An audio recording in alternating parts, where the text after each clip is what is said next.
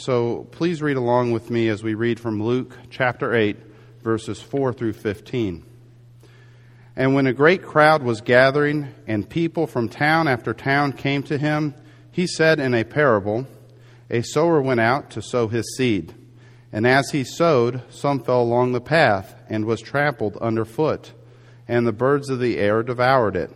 And some fell on the rock, and it grew up and withered away because it had no moisture.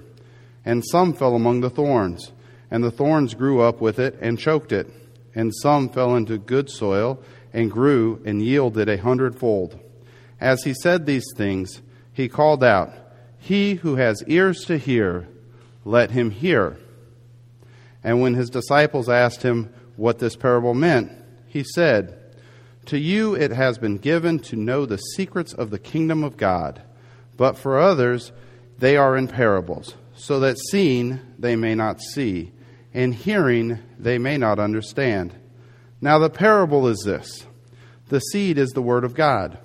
The ones along the path are those who have heard, then the devil comes and takes away the word from their hearts so that they may not believe and be saved. And the ones on the rocks are those who, when they hear the word, receive it with joy. But these have no roots. They believe for a while, and in time and in a time of testing fall away. And as for what fell among the thorns, they are those who hear, but as they go on their way, they are choked by the cares and riches and pleasures of life, and their fruit does not mature. As for that in the good soil, they are those who, hearing the word, hold it fast in an honest and good heart, and bear fruit with patience. Let's pray together. Our Heavenly Father, we bring before you now our gifts, tithes, and offerings. Uh, we do so out of gratitude for in Jesus you have given us everything that we need in this life.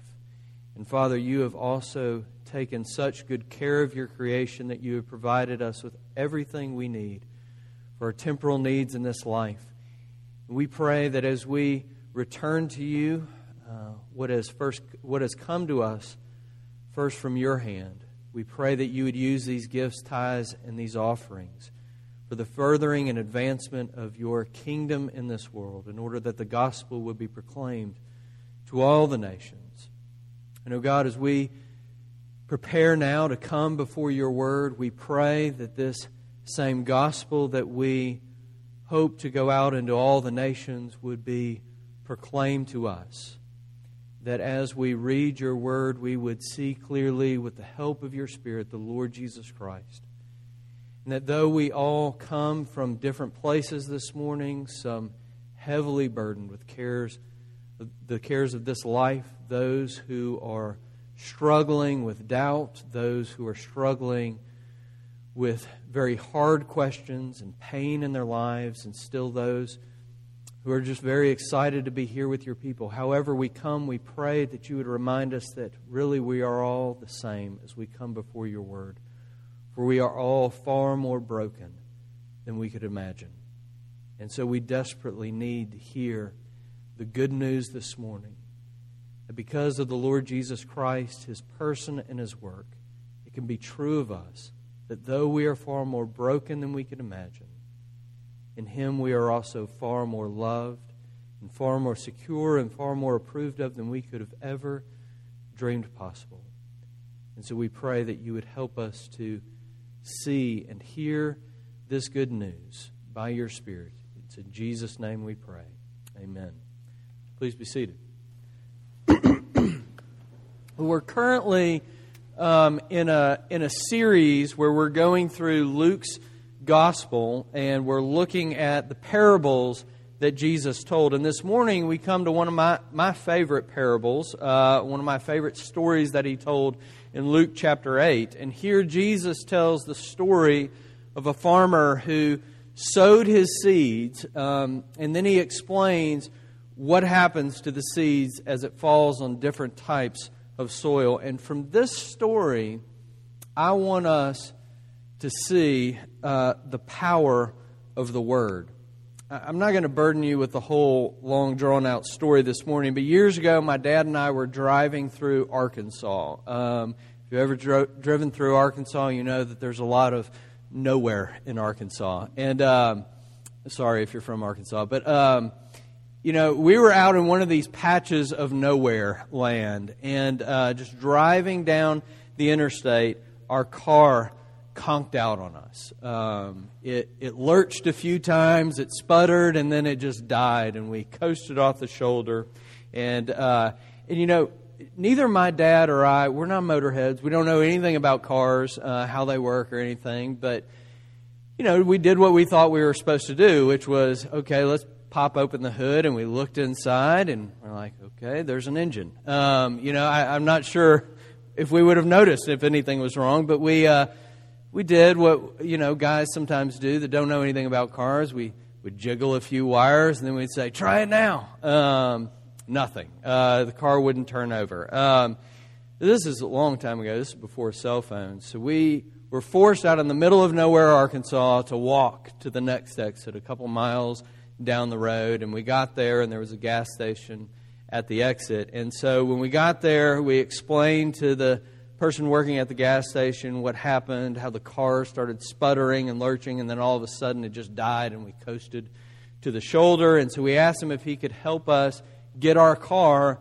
to a nearby mechanic so that we could get it looked at. And, um, and then he basically said just this. He said, um, You know, I, I, listened to what you said, but I really don't think you need a mechanic. Um, I really think you just need some gas.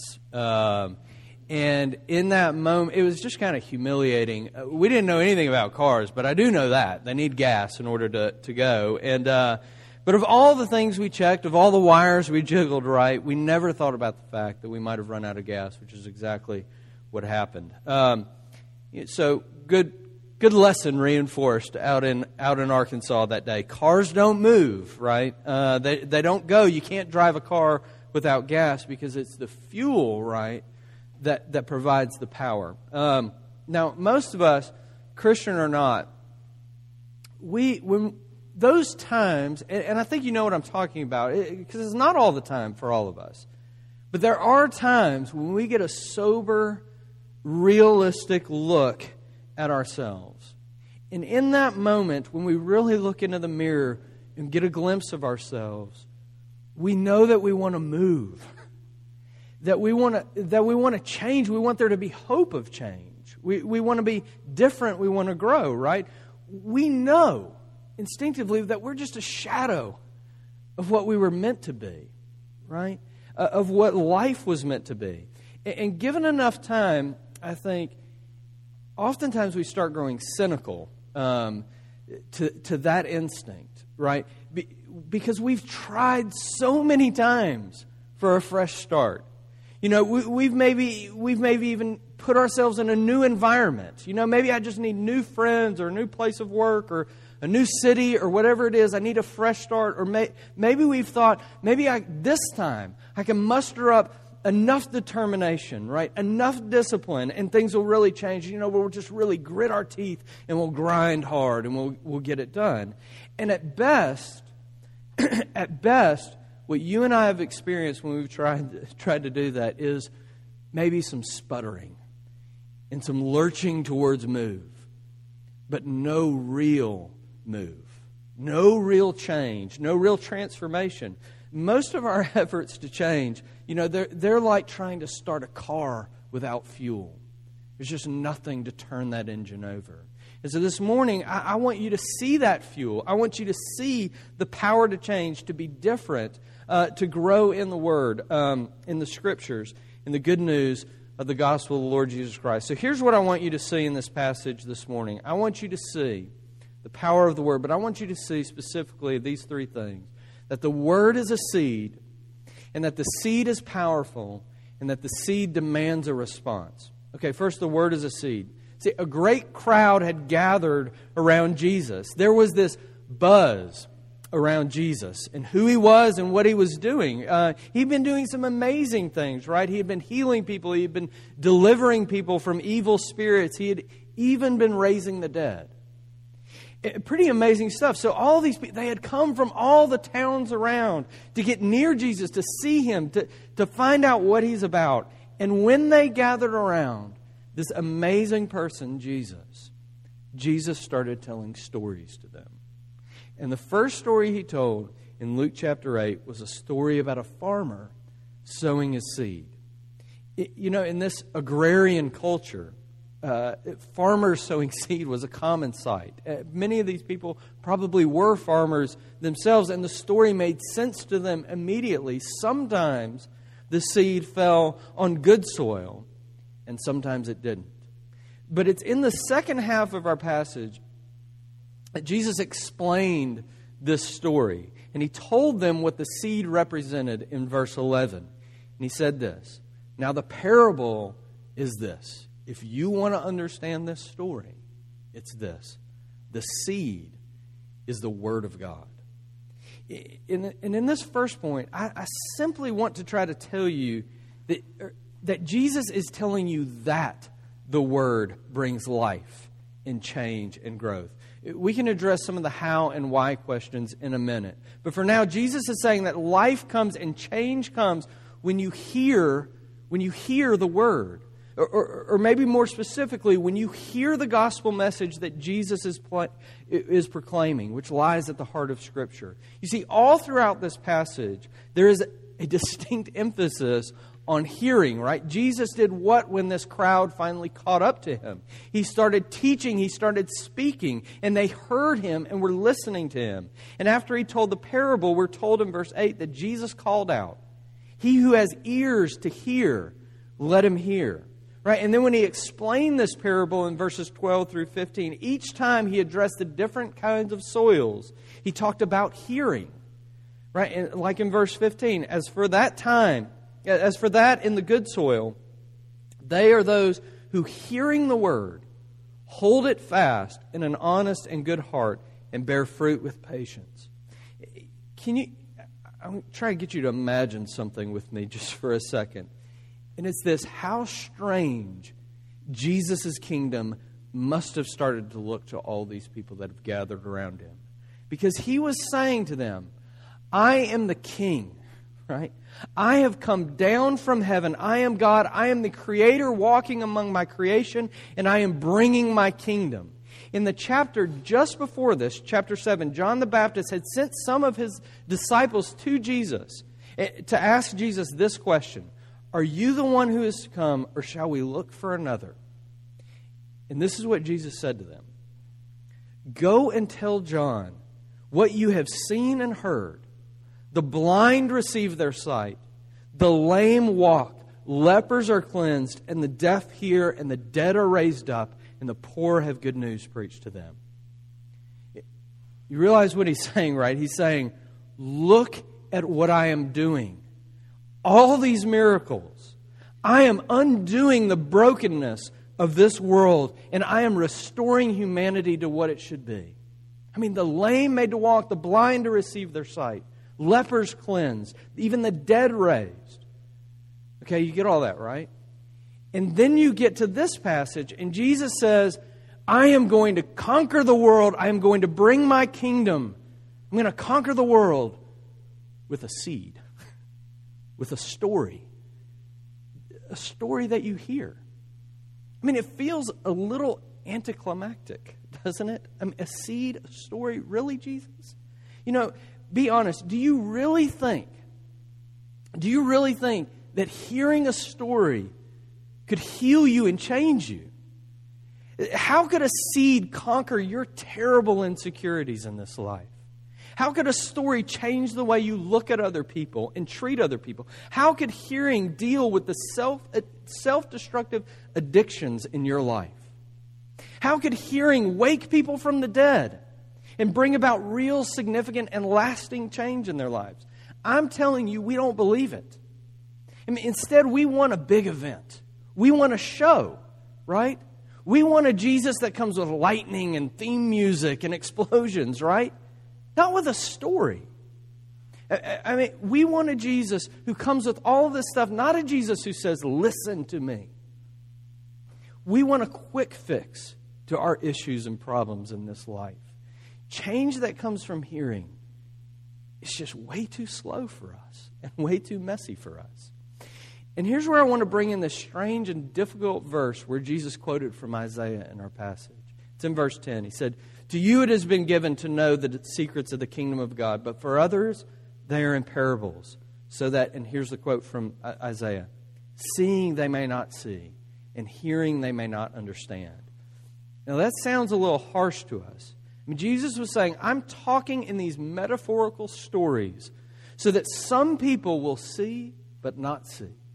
So that some people will hear the words that are coming out of my mouth but not understand. You know, maybe if it doesn't sound harsh, it might sound a little exclusive, like an insider's club, right, that Jesus is talking about. And we can't spend a ton, ton of time here, but I think this is what Jesus was saying. He was saying, I am speaking in parables because so many are coming to me for the dramatic, for the exciting events, for the show, for healing, for instant gratification, right? That stuff is guaranteed to draw a crowd. He was telling parables to sift people out because you see, if you are only interested in Jesus for the event, this listening stuff, this story, it's just a waste of your time. They aren't interested in stopping to listen and ponder, to wrestle with it. They want action now. This story is only for those, like Jesus' disciples in verse 7, who are interested in slowing down, in listening, and asking what it meant. I mean, this is something vitally important for you to understand. That without listening, you cannot have life, and there will be no change in your life. You know, we've all probably heard some version of the traumatic story, right? When someone goes to the doctor for some kind of regular physical, routine checkup or whatever, and they find out something that was terribly wrong. Someone who is feeling fine and everything was just going, you know, hunky dory. Everything was great, right? But the doctor discovered something in that routine physical or checkup that wasn't right, something that was unfelt at that time. And maybe it was cancer or something like that. And this patient, they have to be told because they don't feel it. They have to hear the diagnosis, right? Because he, he or she just feels fine. And really, the only way, the only hope of getting healed is not just to hear the diagnosis, but to hear the treatment, right? I mean, this, this is what's going on here. The word, the scripture, the gospel, the story this story, this is what gets past the circumstances of your life, right? All the way down to the core of your life. It's a story that digs in all the way down into your heart and exposes the disease that is so often unfelt to you. And it's a story that can heal your deeper disease. When Jesus says that he's going to change the world with a seed, a story through the hearing of the gospel, right? He is saying, listen to the diagnosis. There is something more fundamentally wrong with you than the things you want miracles for in your life, than the things you want a quick fix for in this life. What's wrong with you is deep inside of you. And only this story can reach to those depths and heal you there. Jesus is saying, if you want this transforming power of my kingdom, you have to listen. Because in his kingdom, he conquers by the word. Okay, second, we need to see that this seed is powerful. You know, initially, a seed seems anything but powerful, right? But you really need to hear this. Jesus isn't saying that the word or the gospel is about power. That's not what he's saying. He is saying that the gospel is power itself, that the seed is powerful. You know, if you like music, you know that there is a difference between someone telling you about a beautiful song and you actually hearing that song I mean, the description might be technically accurate, but it doesn't have the power to move you the same way hearing a beautiful song can. Jesus is saying that the word of the gospel, it is the music. The gospel isn't about power, the do- gospel doesn't contain power, the gospel doesn't bring power. The word, the gospel, is the power itself, Jesus is saying and here was Jesus. He was conquering. He, he, he, was conquering the world with this seed, and he was comparing the gospel to a seed, right? I mean, could you have possibly picked a smaller, weaker image than that. I mean, he could have compared the gospel to something more vivid, right? An explosion, a consuming fire, a slashing sword, something like that. But instead, Jesus used an image that really makes us think. I mean, how could a seed be powerful? It seems so small and so weak. I mean, it's so small that if you held it in your hand, you better not drop it, because if you drop it, you might never find it again. I mean, it's so weak and so vulnerable that you could put it between your fingers and crush it. And Jesus picks up that metaphor. But the more you think about it, the more you begin to understand its power. several years ago, my family, we lived in a house that had a yard that allowed us to plant a garden. And so we planted this garden in my backyard. We tilled the soil and we put, you know, seeds for carrots and broccoli and corn and all kinds of things, right? And it was fun. We did all that work. And, and, every day I came home from work, I would grab my kids and we'd go out to the garden to look at the garden. For a long, long time, many weeks, many days on end, all we saw was dirt. Walk out to the garden again. Did anything happen today? Just dirt. Just dirt. But you know that something was happening, something powerful under the surface where it couldn't be seen. Life was happening, right? Under the surface. There, there was not an explosion of fruit out of the ground when we planted those seeds. It was gradual, it was over time. Eventually, we started to see all those plants grow and break the hard surface of the ground. Tiny, weak, vulnerable little seeds blossoming into life and fruit. Do you know what makes the word so full of power in your life? Is this it works on you from the inside out. I mean, listen, if becoming a Christian or living the Christian life was just a matter of behavior or what you do, you do not need the gospel. You don't need this story. You don't need a seed. Just stop cutting corners at work. Stop lying. Stop visiting those websites, right? Stop lying. You know, start helping people. You know, give to the poor. I mean, you don't really need Jesus to do any of that.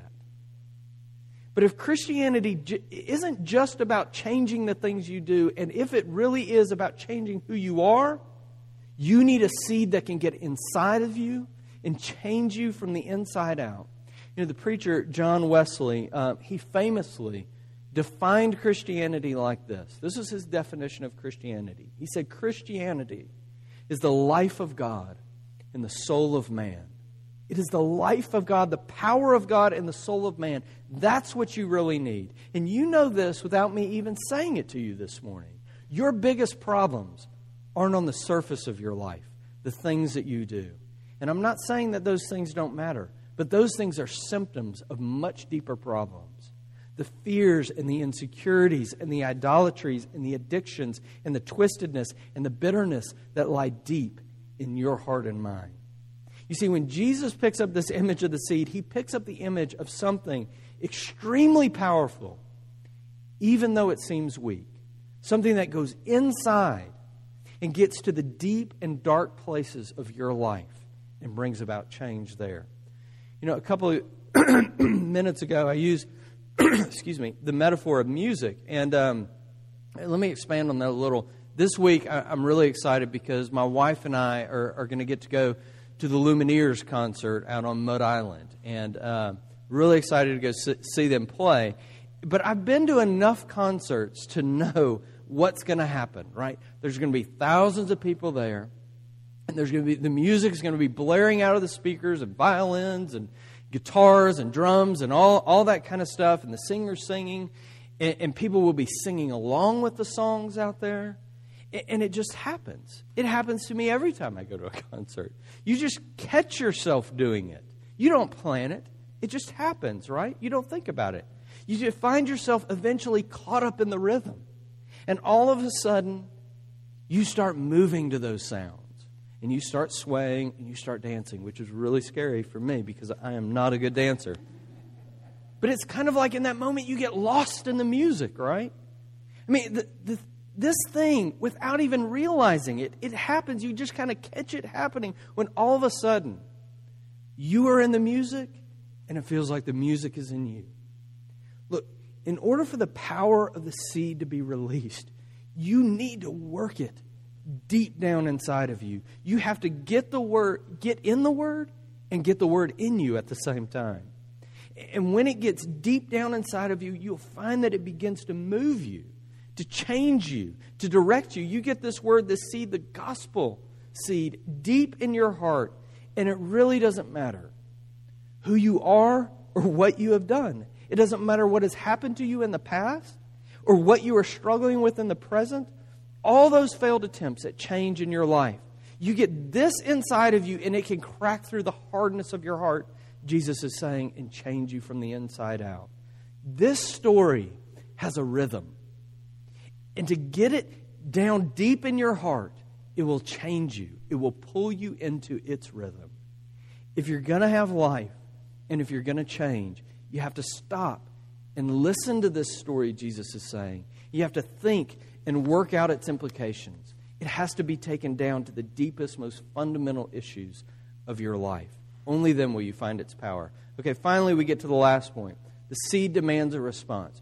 You know, parables, these stories that Jesus told, they function like mirrors for the people that hear, hear them, right? I mean, Jesus doesn't tell these stories just to tell stories to be entertaining. And he doesn't, nor does he tell these stories just for information. He tells you these stories so that you can ask yourself the hard question Who am I in relation to Jesus' kingdom? Right? I, I want you to notice something about Jesus' explanation of the different kinds of soils that he describes here. In each of these soils that Jesus spoke about, the seed went to different depths. It went to different depths. I mean, that's the key to understanding this, this story. See, the question for you then has to be how deeply has the gospel penetrated your life? How deeply has been worked into your heart? Because the first seed is sown, but it, is, it doesn't get into the soil at all, right? In verse 12. And Jesus said that the devil came along and simply took away the word from their hearts. Jesus was talking about people with hard hearts, right? And he was saying the word never penetrated, it never got underneath, right? It never got into the heart. And it's very, very possible that the Bible and Jesus and the Word of God and the gospel has only affected you intellectually. And what I am saying is that you know all the right answers and you could pass a theological exam. But you can have all the head knowledge in the world and still have no personal experience of or intimacy with Jesus. And you have to ask yourself have you ever sat under God's word and thought, this is talking about me? Have you ever sat under God's word and been captivated on a personal level by the beauty of Jesus? Have you ever felt deep conviction of sin? and the comfort of God's grace. If not, your heart is hard, and the seed has certainly not gone deep enough.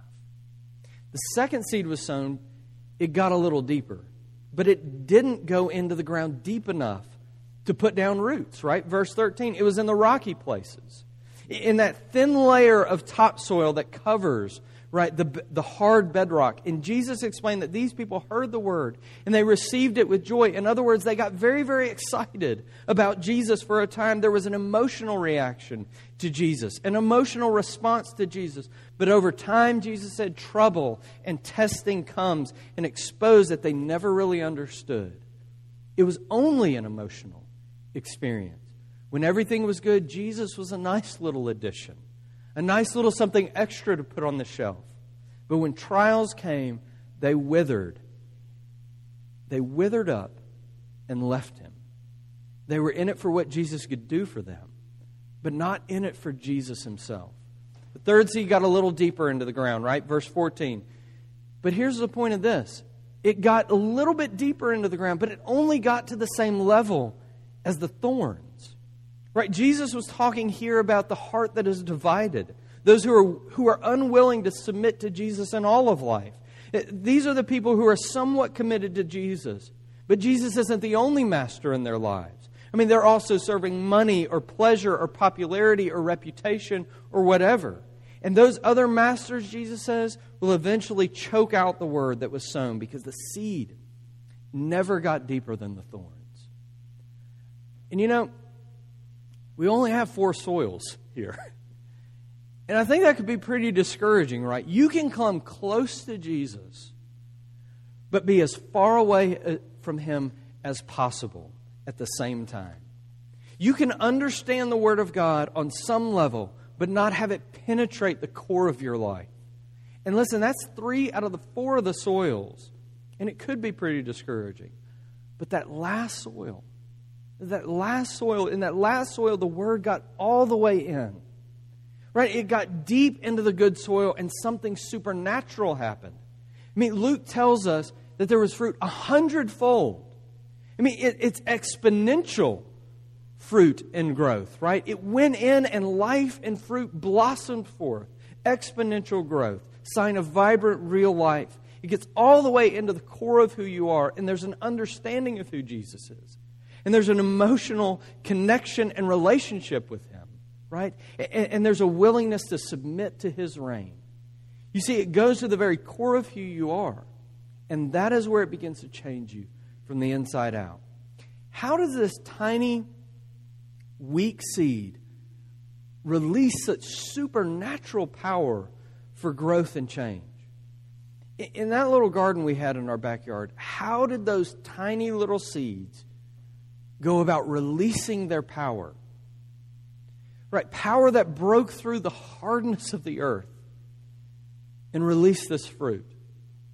To bring forth fruit, the seed has to go into the ground and it has to die. Listen, John, in his gospel account, he introduced Jesus like this in the very first verse of his gospel. In the beginning was the Word, and the Word was with God, and the Word was God. See, he calls Jesus the Word, the ultimate seed. And a few verses later, he tells us that the Word, this ultimate seed, became flesh. God Himself came, and He didn't come with a flash. And he didn't come with an explosion and he didn't come with background music, right? He came so very small and so very, very few even noticed. He came as an infant child, vulnerable and weak, born in obscurity. How vulnerable did your God become? He became killable. I mean, that's it.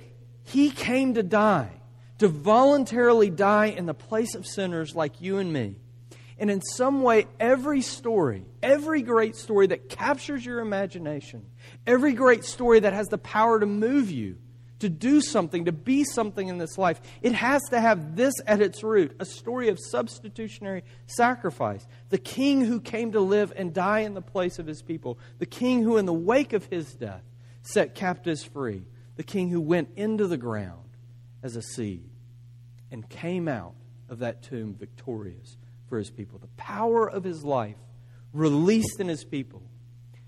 You sink that story, that story into the deepest, darkest recesses of your heart, and you will find its shafts of light begin to melt the iciness of your heart. This is the music you need to get into, and it needs to get into you. He had to die to set you free, and He so loved you that He gladly died to set you free. You understand that, and it'll change you. You know, in just a moment, we're going to take the Lord's Supper together. Bread that represents Jesus' body, wine that represents his blood. You know, a meal that reminds us that Jesus, the ultimate seed, he came to die for us. What do you do when you eat and drink? You put this food deep inside of you. Right? We always say that this is a meal only for believers. Right? And we're not trying to be restrictive. And we're not trying to act like this is some kind of insider's club. We are saying these elements are only for you if you have already worked Jesus deep into your heart. If you, if you have, then you are invited to come to this table and to be reminded of that, to come and feast with the one who came small, weak, and vulnerable to save you and to change you from the inside out. Let's pray together. Our gracious Heavenly Father, We thank you for your word. We thank you that your word is as powerful as Jesus described it was, that it is powerful enough to change even our hearts. And we pray, O oh God, that by your Spirit, you would not let this word fall upon deaf ears, but that we would hear, that we would hear, that it would be worked deep down into our hearts in order that we would be changed, in order that we would know who Jesus is and what he came to do, in order that the flames of our heart would be kindled for him, in order that this seed worked deep into our hearts, we would submit to him in all of life. Father, help us to be hearers and doers of your word, to take this word and work it deep down into our hearts. Pray that you would do this by the help of your Spirit, in whose name we do pray. Amen.